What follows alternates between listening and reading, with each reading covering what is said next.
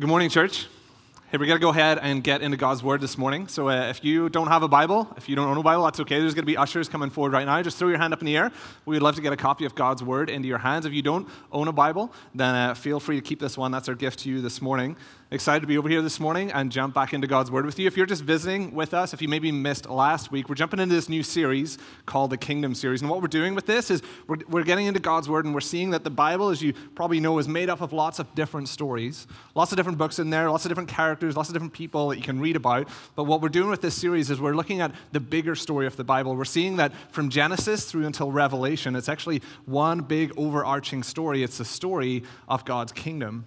So that's what we're going to do this morning. Excited to get into this. I think we can all agree that stories shape us as people. I think we can all remember the, the favorite story that we had that our parents told us, or the favorite movie that we used to watch, or, or we hear powerful stories about people and, and it moves us, it changes us. So, what we want to do this morning is as we get into the story of the Bible, we're going to see this story is actually about us. It's a story that, that we're in. It's a story that God wants us to hear this morning. And so, as we jump in, we're still going to be in Genesis. That's where we are. Genesis 12 is where we're going to land. And uh, as we get there this morning, I'm going to do a little bit of a recap and a little bit of fill in of, of where we've been up until now. Like any good story, after the introduction or the tone's been set, there's some character development. And so we're going to see a little more this morning about the character of God and also the character of man, the character of us. And this story, uh, like I said, it has a meaning and a purpose for our lives today. So last week we were in Genesis chapter 1 to 3. Uh, we looked at the creation and we, and we seen, we got introduced to the main theme and the main characters of this story. And the first thing that we seen was that God is king. God spoke and things happen. Okay, you think of a king, he speaks and things happen. God wasn't down on his hands and knees trying to build the earth and, and kind of made a few people and then said, hey, can you come and help me? No, no. God spoke and there was light. God spoke and there was land. God spoke and there was water. God spoke and the stars were flung into space. God spoke and we were created and He breathed life into us. And then we heard and we seen that, uh, that we're created as humans, we're created unique because we were created in the image of God. And so we learned that about us, that we were created to reflect the glory of God, to spread the glory of God. God told Adam and Eve to be fruitful and multiply and to expand his kingdom that he created across the earth. But then we were introduced to, to the third character, if you want, in this story. We were introduced to a creature, to, to Satan. And, and we've seen that he wasn't a king, he wasn't supreme. He was a creature also, but a creature who rebelled against God and who tempted Adam and Eve with sin. And where we left off last week is that we've seen that sin invaded the kingdom. Adam and Eve were cast out of the garden. There was this decision that had been made. I don't know about you guys, but have you ever have you ever entered into a project or made a commitment and you thought it was going to be easy, you thought it was going to be a good thing, and then you get into it and you're like, oh man, this is way more than I thought it was going to be. I've just bitten off way more than I can chew. I think we can all relate to that in some kind of way. My wife and I, Amelia, we, we bought a house last summer, and so that's kind of where I'm at. I'm, I'm just getting into the stage of, of DIY and a little bit of home renovations and all of these things, and I'm learning a few things along the way, but I would say that the biggest thing that I've learned so far, the biggest lesson for me, is that man's greatest enemy is Pinterest, okay? Pinterest is this app that Amelia has on her phone. You can go to it online as well, but it's basically this app where, where people, um, they have all these little projects they do. So if you want to reno your bathroom, or if you want to build a swimming pool in your backyard, or if you want to put a campfire in your front living room for some weird reason, it sounds weird, but somebody else has done it. It looks amazing, and they put up some little pictures and videos and steps of this is how you can do it too in one short afternoon with some old Home Depot skids and a ladder, and you'll be good to go. And it sounds great and it looks appealing and it looks great, but here's the thing, guys jump into it and it never turns out the way you think it's going to. That's what I've learned so far. And if you're kind of wondering, does my wife know what she does? Okay, everybody knows about it. It's on her phone. It's on. It, this isn't this isn't preventative. It's just a warning for you. Okay, things don't turn out the way they look. Well, this is exactly where we've left the story this morning for Adam and Eve, because Adam and Eve made this tragic mistake they were tempted and deceived into rebellion by being proposed this beautiful, this wonderful, this Pinterest looking style idea. Satan came along to them and said, You guys don't need God. Life will be better without God. God has all these restrictions and rules uh, for you, but you don't need Him. You know what? You know yourself best. You should choose to reject God. Why don't you say what's good and evil? Why don't you live by your rules? Why don't you do whatever you want to do and live without any accountability? Like, you know yourself best. You, you go and make a life for yourself. And it sounds great, doesn't it? Doesn't it? Well, no, no, I, I know better than. No, it does. Like, it sounds good. Like, sign me up for that. Be your own boss. But we see here in the story that that choosing of sin had dire consequences for them. What happened? Were, first of all, they were shamed of themselves. They were cast out of God's presence, out of the garden, out of the kingdom. And we see the repercussions of that. In, in chapter 4, we have the story of Cain and Abel and what, what happens to mankind. Their, their worth is no longer in God, their identity isn't in Him. Their identity is in themselves and what they're doing. So they start to compare with one another. And Cain and Abel are these brothers, and Cain is jealous of Abel. So it ends up that he murders Abel. And we can just see the world continuing, our mankind, us continuing to spiral out of control. Chapter 6 of Genesis says the world became so wicked. Verse 5 and 6 it says, The Lord saw the wickedness of man was great in the earth, and that every intention of the thoughts of his heart were only evil continually. And the Lord regretted he had made man on the earth, and it grieved him to his heart. So, what happens in the story? God wipes out the evil of mankind with a flood, and he gives this promise to a man named Noah in chapter 9. Same promise that he'd given to Adam and Eve. God, we can read chapter 9, verse 1. God blessed Noah and his sons, and he said to them, Be fruitful and multiply and fill the earth. Same promise again. God's plan didn't change. God's plan never had changed for his kingdom. God was going to make this happen. How God was going to make this happen was still the same. He was saying, Be obedient to me so that you can experience all my blessing that I have for you. So we're, we're getting to chapter 10, cha- uh, chapter 12, sorry, chapter 10. The, what happens is we have this whole genealogy. If you're going through with me, we have this whole list of names, which is basically telling you this is how all the people off the earth then from Noah began to multiply, began to fill the earth. But there's a problem still. And what's the problem? Is God the problem?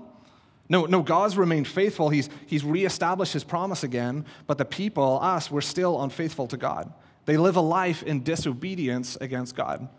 Chapter 11 of Genesis, God had commanded the people to spread out over the earth. He promised to bless them and be with them while they did this, but instead, what's happened is they've all stayed together. They've all huddled up at this place called Shinar, and now they're saying, uh, that, they're, we come to this story where they're building the Tower of Babel. They say, Come, let us build ourselves a city and a tower with its tops in the heavens, and let us make a name for ourselves. They're saying, We've heard God's plan, we've heard his blessing, but we're going to stick with ours because we know what's best. We're going to make a name for ourselves. And so it says the Lord came down and confused their speech and made different languages on the earth. And it says from there, the people were dispersed. And that's where you get the expression about, okay? If you're looking at me, you're going like, what's this guy babbling on about this morning? I'm, eh, I'm babbling on about the Tower of Babel, okay? You just got trumped by your own saying. That's what it's about. But why, why does that happen? God, in His mercy, forces the people's hand to say, Please obey me. Listen to my instruction. Why? Because I want to bless you. Because I'm for you. Why do I want you to obey me? Because I want to bless you. Hebrews 12, 6 says, Do not regard lightly the discipline of the Lord, nor be weary when reproved by him, for the Lord disciplines the one he loves. You can look at a story like that and say, well, why did God do that? Does he have some sort of weird, cruel sense of humor? No, he's, he's attempting, he's getting the people he's pleading with me, he's saying, obey me because I want to bless you. So we get to chapter 12 this morning, and here's why I spent uh, that time leading us up to that, going through some of those stories. I want us to see that ever since the fall in the garden, ever since sin entered the world by us choosing to reject God, we are unfaithful to God. This is man's natural heart. This is where we naturally run to. This is my heart. This is your heart. We, we all have a natural, pre, uh, our heart has a predisposition this morning to reject God. We see it played out time and time again. You see it time and time again. You'll see it time and time again in this series and with the other stories that we get into. We fall short and we fall into sin. We see God's law and we miss it. Maybe you're here and you're like, yep, story of my life. Story of my life. I go out, I try to do good, I make these commitments, I say this is, what I'm, this is how I'm going to live and this is what I'm going to do, but I fall short of it. Because just like the people here in Genesis, we all have a tendency for ourselves. We all want to say, come, let, us make a name for ourselves. Let's build a tower for ourselves. It's got to be my identity. It's got to be what I want to do. Here's what's important for me. Here's how I think I'm going to fulfill myself. God has given us His Word, the Bible, as His authority over us, as His instruction for us, because He tells us time, time and time again, He's showing us, I'm for you. God is for you. From the very start of time, since I ever created you, God's saying, I've wanted to bless you. I want a peace, a relationship. I want you to be in my kingdom. And so, for this to happen, for you to experience all of these things that you were created for, I call you to walk in obedience with me. And here's the thing Satan's got to come along to us and whisper in our ear and say, that's not really blessing. that's not really the good life. Like, you know yourself better than that. You can make those choices. Maybe God is for you, but here's a way that you can kind of fast track that. You should make some decisions of your own here. So there comes a question, a decision we have to ask ourselves, and we're making this choice this morning, whether we realize it or not. You have to ask yourself do I want to be part of God's story? Do I want to be part of God's kingdom and what He's doing? Or do I want to make my own story? Do I want to say, this is the tower I'm going to build? This is the way I'm going to live? This is the decisions in my life that I'm going to make? Do I want to be obedient to God or do I want to try and build my own tower in my own strength? Because here's the thing what you want your name to be, what you want to be known for, what you want your identity to be in, that's what you'll place all of your efforts into. The Bible says, where your heart is, there your treasure will be also. So, what's the purpose of your life this morning? Maybe your purpose and your whole desire is, you know what, I just want to be a great parent. I want to be the mom and dad that just gives everything to my kids. They can grow up and say they never went without wanting, and, and, and that'll bless my kids, and my kids will, will feel good about me too. And, and that's everything that I want my life to be about. That's how I'll be blessed. Maybe for some of us, it's that I want to be successful. I want to be rich. I want to be famous. I want to do good. Like maybe that is the story of your life. I made it from the ground up with no help at all. And I, I built myself this little kingdom. And you know what? I'm still going to do some good stuff with my money along the way. For some of us, we want to be the, the good looking, the well rounded person, the life of the party, the fun person everybody else wants to be around. Maybe realistically, for some of us here, our, our identity, what we want to be known as, is the wise, the wise Christian person that can give other people good advice.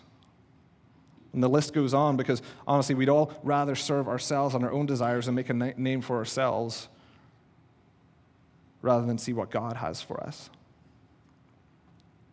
So we have to make a decision. Are we going to follow God and believe His word, that He is for us, that He wants to bless us, that, this, that the best life for us is found in Him and His kingdom, or are we going to do things our way?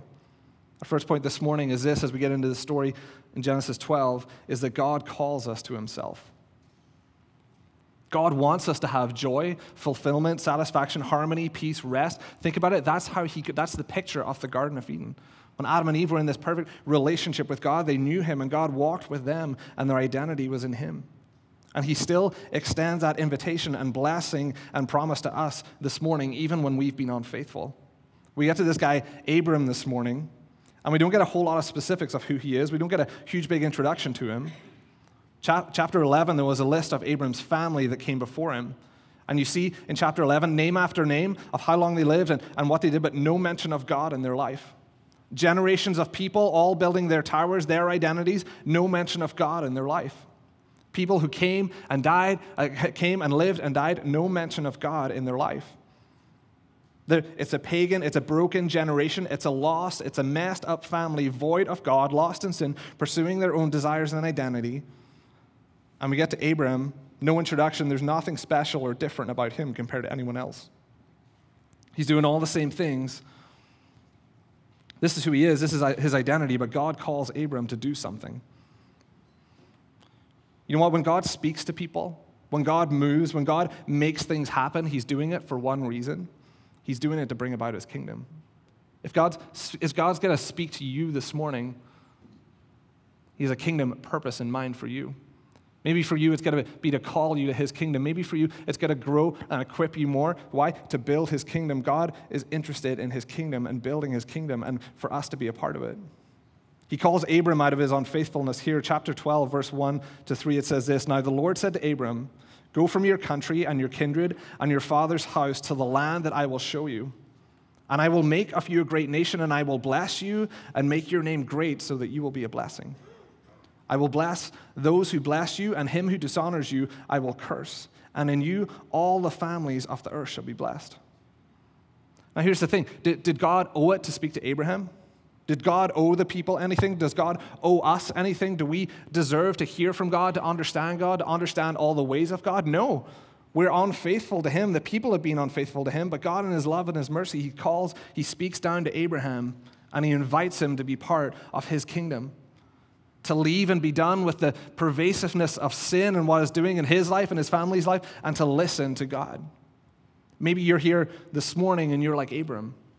Your life is completely void of God. You don't really have anything to do with God. Maybe you know you didn't grow up in the Christian home and your parents didn't bring you to church or you didn't go to Harvest Kids and learn all the memory verses and all of these things. You don't really know or maybe get this whole church thing. Maybe you're just kind of checking this out. Maybe your family or your marriage or the generations before you, you can look back and you can say, well, that's what my sisters were. That's what my brothers were. That's what my dad was. That's what my grandparents were. That's who I'm going to be too. I believe God wants to speak to you this morning. God has a promise for you this morning because Abram was a man just like us. God called him out of this with a promise for something so much greater. God makes Abram a promise here, and we're going to get into this promise, and he says, I'm going to change you. I'm going to bless you. I'm going to completely change the direction of your life. If you'd only listen and obey me, I want you to be part of my kingdom. Look at verse 1 again. It says, The Lord said to Abram, Go from your country, your kindred, and your father's house to the land that I will show you. What does he call Abram to leave? He calls him to leave his country, his kindred, and his father's house. So, so what do we learn? So, what, what is God calling you to do this morning? God's calling you to buy a plane ticket, to abandon your family, and sell your dad's house. All right? You were loved. See you later. No, I'm just kidding, okay? There's more to it than that. What, why, why does God call Abram out of these things? What does that mean for us? What were these things for Abram? He calls him out of his country. For Abram, that, that's all he had known. That's his safe place. It's his security. He would have known the land and his future plan and all the things that he was going to do to be successful and where he would live and all the things that he would do. God called him out of that. He calls him to leave behind his kindred. And kindred means it's talking about his, his family, his friends, his relations, the people that he's connected to, the people that, again, were safe for him, the people that probably fueled his self esteem, that he found some of his self worth in, the people that gave him a feeling of worth and importance, even maybe people that he had a responsibility for. And he calls him out of his father's house. Abram's dad, you can see in chapter 11, was called Terah, and Abram was the firstborn, so he would have had his inheritance. That would mean Abram would have had great job security, great finances, a great business plan, a wealth to take over from, an identity, a name to be proud of. Everything that the world would tell us today, Abram was set. He was set to build a tower for himself. He was set to have this great, successful life. He was on track. But God calls him out of that and says, Abram, I've got something so much better for you than that. God's plan for our life is so much greater than some money, than a nice house, than a fancy car, than a nice family, even, than job security, than lots of great friends.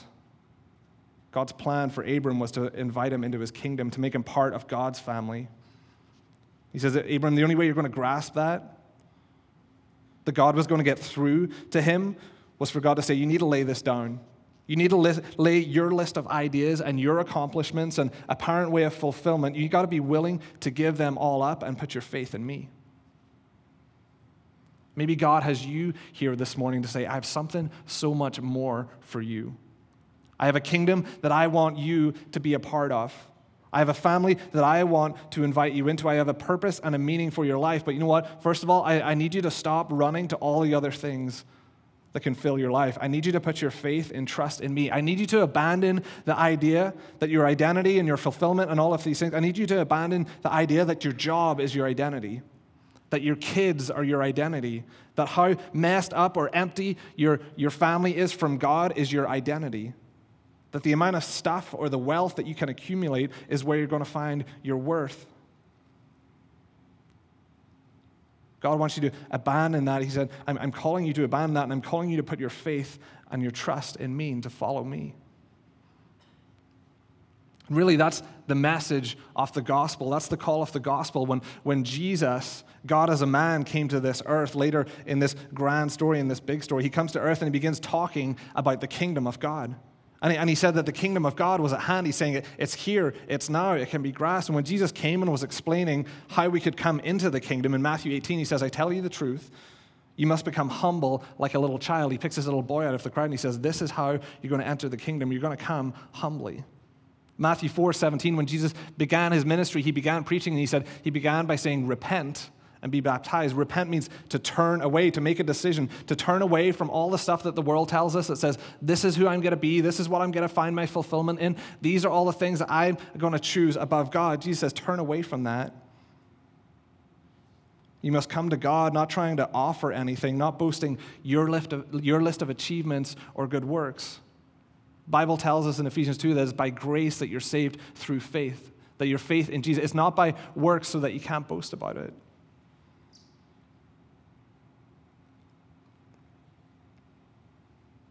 So we can't come to God offering our good works or our bank account or say, I was a good person and I loved people really well and I took care of my family. You come before God and you say, God, I want a relationship with you. God, I want to be your child, God. And the humbleness in that is admitting that, God, I've been unfaithful to you. I've chosen my own way. I'm the person that stepped outside of your kingdom. I'm the person that's been trying to find my worth in all these other things. And God, I confess to you that that is sinful. Jesus told it when he, he preached, repent and be baptized. He said to turn away from these other ideas, from our sin, from our rejection of God, and begin to follow him. Here's the thing why would we do that? It sounds like there is a cost to that. It sounds like there's some stuff that we have to lay down. Why, why would we make that decision? The second point this morning is this is that God is faithful.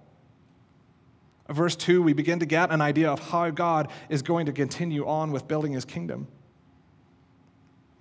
We see that he's picked Abram, even though, uh, even though Abram had done absolutely nothing to deserve it or find favor with God, God chose to speak to him. And verse 2, he says this I will make of you a great nation, and I will bless you and make your name great so that you will be a blessing. The blessing that God has planned for Abram is everything that he's been searching for in his own strength. Everything that the generations and the people around him have been so desperately striving for and chasing after, God said, You're going to find that in me. God started off by creating Adam and Eve and giving them a land, giving them the ability to reproduce, to create, to make a nation of people, to grow this kingdom of God, to experience all the blessings of a relationship with God. God calls Abram back to obedience, and, and he says that promise hasn't changed. God called Abram away from his nation and says, I will make you a great nation. I told you I would.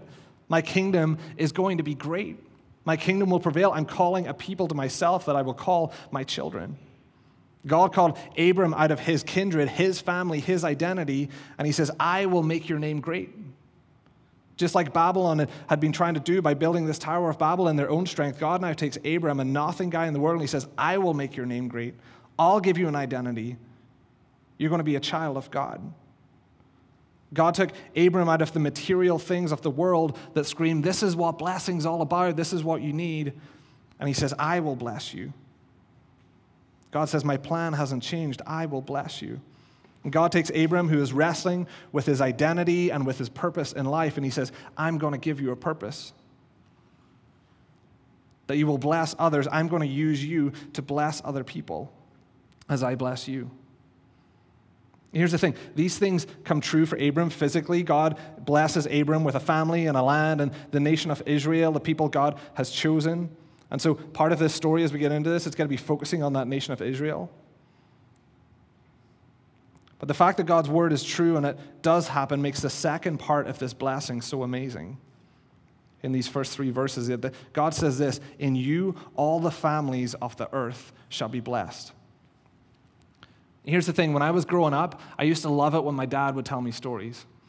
Not because we didn't go and get a book and I didn't say, hey, let's read this one. And my dad sat me up and, and read through a book with me. No, no. My, my dad would sit me up in his lap, no books or anything, and he'd just start telling me a story, okay? And the, the reason I loved that so much was because I was in the story. I was part of the story, okay? Like the big bad wolf was coming after me. I was Humpty Dumpty and I'd fallen off the wall, and the, the king's men were putting me back together, and it was cool because I was part of the story. It was, it was cool. It meant something to me. Here's the incredible thing about this, this story that we're looking at in the Bible today. Here's the amazing part. Here's the life transforming part. This is where God comes alive to us because this blessing is specific for us. He says, In you, all the families of the earth, that's us here this morning, shall be blessed. God's talking about his blessing for us, for you here this morning in Muskoka. Because God was making this way for this blessing to come through Abram to us. God was paving the way for his blessing to be poured out on us. Because what happens is that Abram obeys the Lord. And then you begin to see how this promise unfolds. How, how is God going to bless all the families of the earth through him? Well, God takes him to a new land. He would give Abraham a wife, Sarah. And Abraham would have Isaac, and Isaac would have Jacob, and Jacob would have these 12 sons who would become the 12 tribes of Israel. And one of those sons was Judah. And from the line of Judah would come King David. From the line of David, then we know it's prophesied that Jesus would come, that God's salvation plan to all the families of the world, to us, that they would come through Abram. That Jesus would come, the seed of Adam, the lion of Judah would come, the king of kings would come. God is the king of the kingdom. He would come down to earth for us as a man to restore the kingdom of God to allow us here this morning to be in the kingdom of God. Why? Because we've seen from the very start that sin causes division between us and God. When we sinned, God, we were cast out of the Garden of Eden. Our relationship with God was broken. The Bible tells us that the wages of sin is death.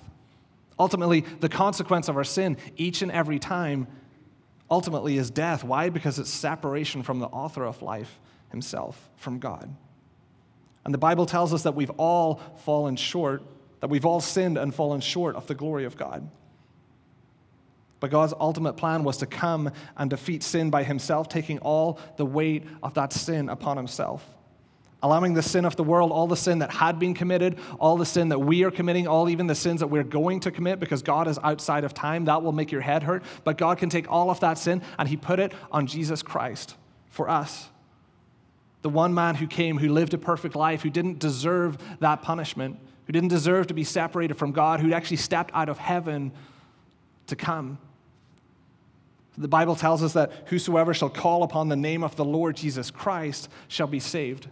That when we put our faith and our trust in Jesus Christ, that we're clothed with robes of righteousness, that God can look on us as his children, as he always designed it to be, that we can experience that blessing, that we can one day go to be in heaven, that we can be part of God's kingdom, and it's all through Jesus Christ. The promise to Abraham here is God's promise to us. That's the incredible thing. When you start to read Genesis, God wasn't surprised by this.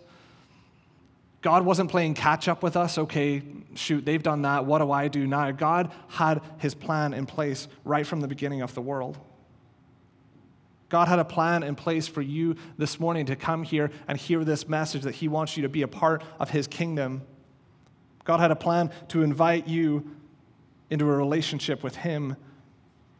And for you, that relationship starts when you put your faith and your trust in Jesus Christ. And just in the same way that God called Abram here to lay everything down, God calls us this morning to lay everything down. Because it was through his son, Jesus Christ, that God made this possible for us, this way for us. This promise to Abram is a promise for us. Third point this morning is this his promise is true. The promise was that he promised, he promised us a kingdom. Just as God said to Abram that through him he would make a great nation, we can be part of this great nation. A nation that spans the globe, that has people from every tribe and tongue and color and age and race who confess Jesus as their Lord and Savior. We're all part of that kingdom, the kingdom of heaven. He told Abram he would make his name great. He renamed Abram, who was childless, to Abraham, which meant the father of many nations. He takes us and he says, We can have a great name. We can be called a child of the living God, sons and daughters of the living God. Whatever name someone else may call you, or whatever identity someone else can speak over you, God has given you a name when you put your faith and trust in Jesus Christ. He told Abram he would bless him We see here that we can be blessed by knowing Jesus Christ. We can be blessed by being part of this kingdom. We can be blessed by knowing God. Knowing that we have a home in heaven, a living hope, a, a treasure in heaven that can't be shaken or taken away by anything in this world. That's our blessing. That God, it shows us that God's blessing, like I said, is more than a house or a fancy car. God's blessing is more than being rich or poor more than getting a promotion at work, more than getting healthy or sick, more than being able to have lots of kids or not have kids, more than, being, uh, than having a life full of happiness or tragedy or difficulty. If that's all God's blessing was, then Jesus, his disciples, the apostles, Paul, who wrote half of the New Testament, think about their life. Paul was stoned, beaten, bitten by snakes, suffered for the sake of the gospel. Jesus was rejected by the world and died a death on a cross do we look at them and say, well, they must have missed the blessing of God? No, I would say they experienced God's blessing in all of its fullness because they recklessly abandoned all the comforts of the world and were ready to because they knew that they'd rather pursue Jesus Christ and all the blessings that God has for him in his kingdom. They'd grabbed hold of the blessing, they grabbed hold of the promises of God. They knew that God was their Father. They came to the place where they said, Everything else in my life is second to a relationship with Jesus Christ. And that's a blessing that trumps and spans across all of those other things. No matter how life is, whether it's sweet or bitter or marred by sin, we can say, I'm a child of God. We know that I can say, God is for me. God's heart is to bless me, to give me a name when I feel invisible. He's given me a home in heaven whenever I feel homeless. He's my help when I feel helpless. He's my comforter. He's my friend. He's my family whenever I feel alone. He told Abraham his purpose that he was going to be a blessing to others. And he gives us a purpose, the same purpose. God's blessing to us means that we are called to bless others, to bless other people. It's from this blessing, the blessing of being in the kingdom, the blessing of being able to know that you are a child of God, that you can call God your Father because of the work that Jesus Christ has done inside of you.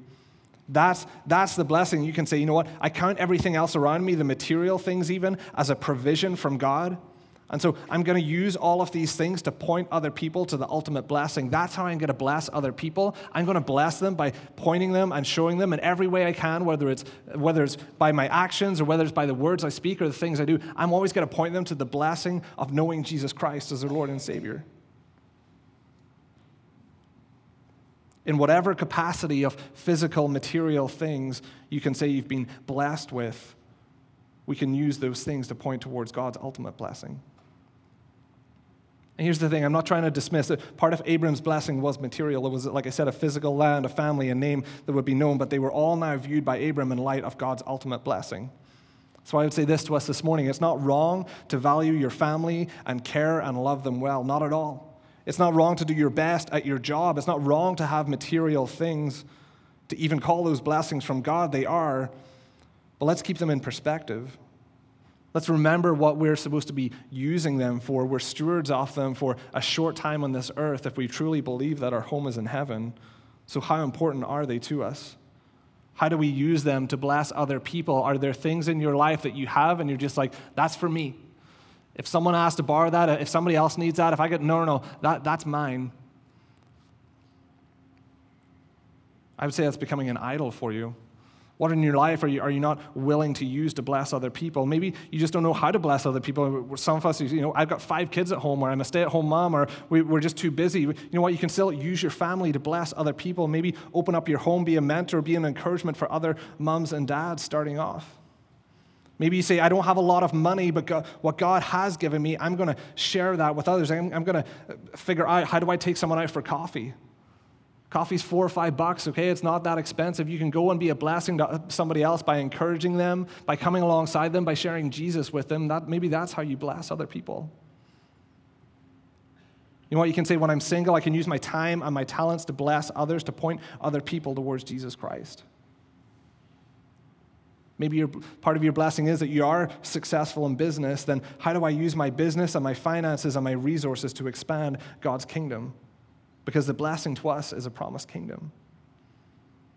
Look at verse 3. He says, I will bless those who bless you, and him who dishonors you, I will curse. That's a promise to us.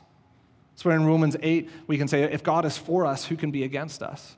Who can bring a charge against God's elect? Here, here's the thing, though to experience this blessing, to experience this promise, to be called a child of God, to be in his kingdom, to experience those things. Abram, Abram had to be obedient to God. If Abram had not stepped out in faith and left and went to that land that God has shown him, he wouldn't have been able to experience the great nation that God was going to make through him, the land that God had for him, the promise and blessing that God was extending to him. And it's here where we end this morning that knowing that even from Genesis, God's plan is to invite us into his kingdom, that he's for us, He's wanting to bless us, to, to, to, bless you this morning, to give you a name, to give you an identity, to give you a purpose, to give you something that the world can never give you. And God's promise is, is always true. God extends his promise to us. but we can choose to live outside of that promise. We can miss the promise and the blessing of God. And I think we can miss the, the promise, his invitation into the kingdom, in a number of ways. In three ways. And the first one is this we don't realize it. When we don't realize the promise of God, I thought about it this way. I heard a story of this man who was kind of really on travel. He never, he never left the country, he'd never been in a plane, never been in a, a ship or anything like that. But um, so one of his friends blessed him with this cruise t- uh, ticket for, for this cruise ship. So he went out and he was an outdoors guy. He loved it. He went in this cruise ship and he'd go around the deck and he'd, he'd see all the, the sights and everything. And when he was coming back to his cabin every night, he'd look through this glass window into this big banquet hall where all of these people were eating. And he was like, man, that would be so great if I could afford that. Those people look like they're having such a great time, man. Those people look like, like they're, they're blessed, like they're, they're enjoying it together. But, but I, I can't have that. So he, went, he would go back to his cabin. And so the final night of the cruise, the little money that he had brought on board, he was like, okay, t- time to, let's see, what, let's see what this banquet was all about. So he goes and he takes the little money he has and he sits down at the table and the waiter comes over to him and he's like, what, of, what does this get me? He puts his little money out on the table and the waiter's like, what do you mean? And he's like, what can I get for this? And the waiter's like, this is all included in your ticket. This was always here for you. Like, you should have been eating here every night. This, this was all part of it. He just didn't realize, he, he didn't know that's, that's what that was the purpose. That was part of the part of the trip. You know, for us this morning, if we can live outside of God's promise, miss all of those blessings, miss his identity for you when you don't realize the promise of God. But the good news for us this morning is that we've heard this promise. We've heard what, how we can receive this promise, how we can enter into it, and it's through in Jesus Christ. Great news is that it's free. The kingdom of God has been freely extended to us. God has come to bless all of us, and He did so by sending His Son Jesus to pave the way into this kingdom, to open up the doors of this kingdom to us, a broken and lost world. Second way is this we, we don't believe it. We don't believe the promise. Some of you here this morning are just going to flat out say, you know what, I don't believe that. I don't really think God is for me. Like maybe there is a God or maybe there's not a God. I don't know. Like maybe I'm just here by chance. I think there was just kind of the right mix of chemicals and, and there was an explosion and I'm just here for a little time, so I might as well live life large and party hard. If God is not your king, you're not going to experience the kingdom of heaven. You're not going to experience the blessing of God. Hebrews chapter 11 says this without faith, it's, impl- it's impossible to please him. For whoever would draw near to God must first believe that he exists and that he rewards those who seek him. So I would ask you this this morning have you ever truly been seeking for God? Or is that decision that you've made just a more convenient way for you to live, a, a, a way that you're going to say, well, I get to fulfill my desires and all the things that I want? What the Bible says? The Bible says that when we seek the Lord, when we search for Him, when we seek Him with all our hearts, that God declares that He will be found. He says, I will be found by you, declares the Lord. Maybe for some of us here, we're believing in Jesus and we do believe God is true, but we aren't holding on to His promise. God promises us that He's in control, that He works out everything for our good, that He is for us that his heart is to bless us, God tells us not to worry about anything, to cast all our cares upon him because he cares for us. It says not to worry about tomorrow, give everything to God in prayer. All the promises of God, the Bible says, are yes and amen. How? In Christ Jesus.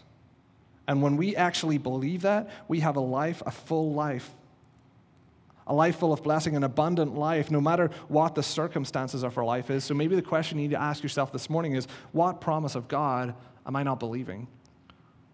Think about the thing in your life that you're struggling with, the thing that you're worrying about, the thing that's creating division or hurt or worry or struggle, whatever it is in your life. And then what are you not believing about God? What promise of God are you not standing on? And lastly, as the worship team comes up this morning, third one is this.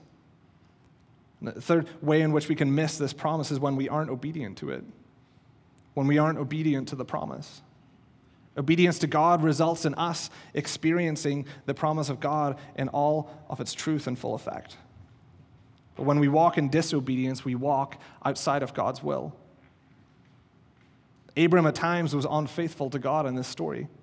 There were times when he lost sight of the promise of God and began to try and do things in his own strength. But God continued to reaffirm to Abram, This is the promise I have for you. When, when Abram was entering this land that God had shown him, Genesis 12, 7, the, it says, The Lord appeared to Abram and said, To your offspring I will give this land. He reaffirmed his promise to him.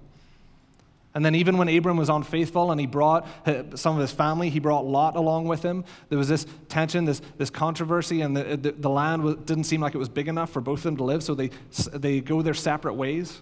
And Abram gives Lot the chance to pick the land, and Lot picks the land that looks great, that looks fulfilling. And, and Abram's wondering, like, have I missed out? Have I missed out on God's promise? I, I don't think this was the way it was going to go.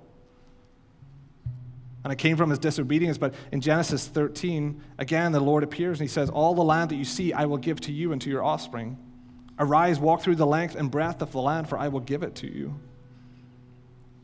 Again, Genesis 15, he says, On the day the Lord made a covenant with Abram, saying, To your offspring I will give this land, God just kept reaffirming his promise to Abram. Even when he was unfaithful, even when he lost sight of it, even when he embraced sin and embraced doing things his own way, God came back and he called him back to the same thing again and again. Abram, I'm for you.